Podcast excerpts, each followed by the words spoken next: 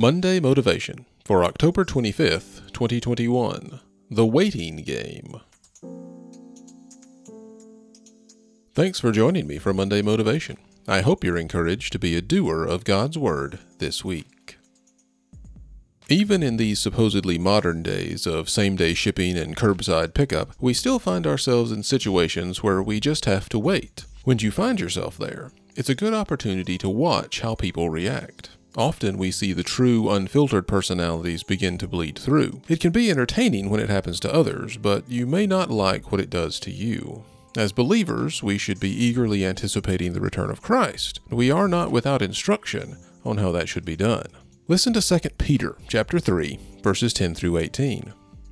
But the day of the Lord will come like a thief. On that day the heavens will pass away with a loud noise, the elements will burn and be dissolved, and the earth and the works on it will be disclosed. Since all these things are to be dissolved in this way, it is clear what sort of people you should be in holy conduct and godliness as you wait for the day of the Lord and hasten its coming. Because of that day, the heavens will be dissolved with fire, and the elements will melt with heat. But based on his promise, we wait for new heavens and a new earth, where righteousness dwells.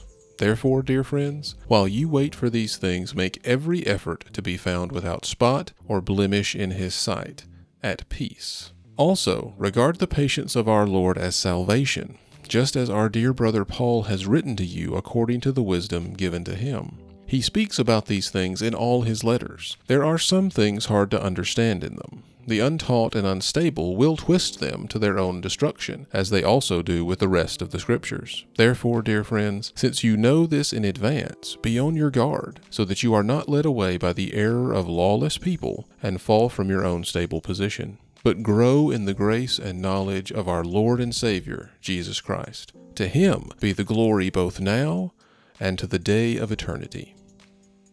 Unlike how most of us wait, Paul instructs us to be holy and godly as we anticipate the Lord's return. This is because only God's rescue can save us from the destruction that will occur. It is his stated intention to wipe away the sinful fallen world and replace it with an eternal one. If we are to be the eternal people who dwell in it, we should keep his commandments while we wait. More than that, we are told to be at peace, not concerned or occupied with when or how it may occur, but resting in God's promise, even going so far as to understand our waiting as God's patience, which will be salvation for many who are still lost.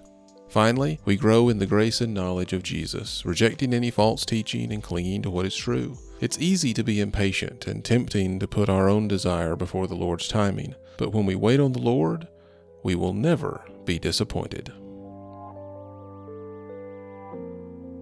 Thanks for listening, and I pray God's best for you this week.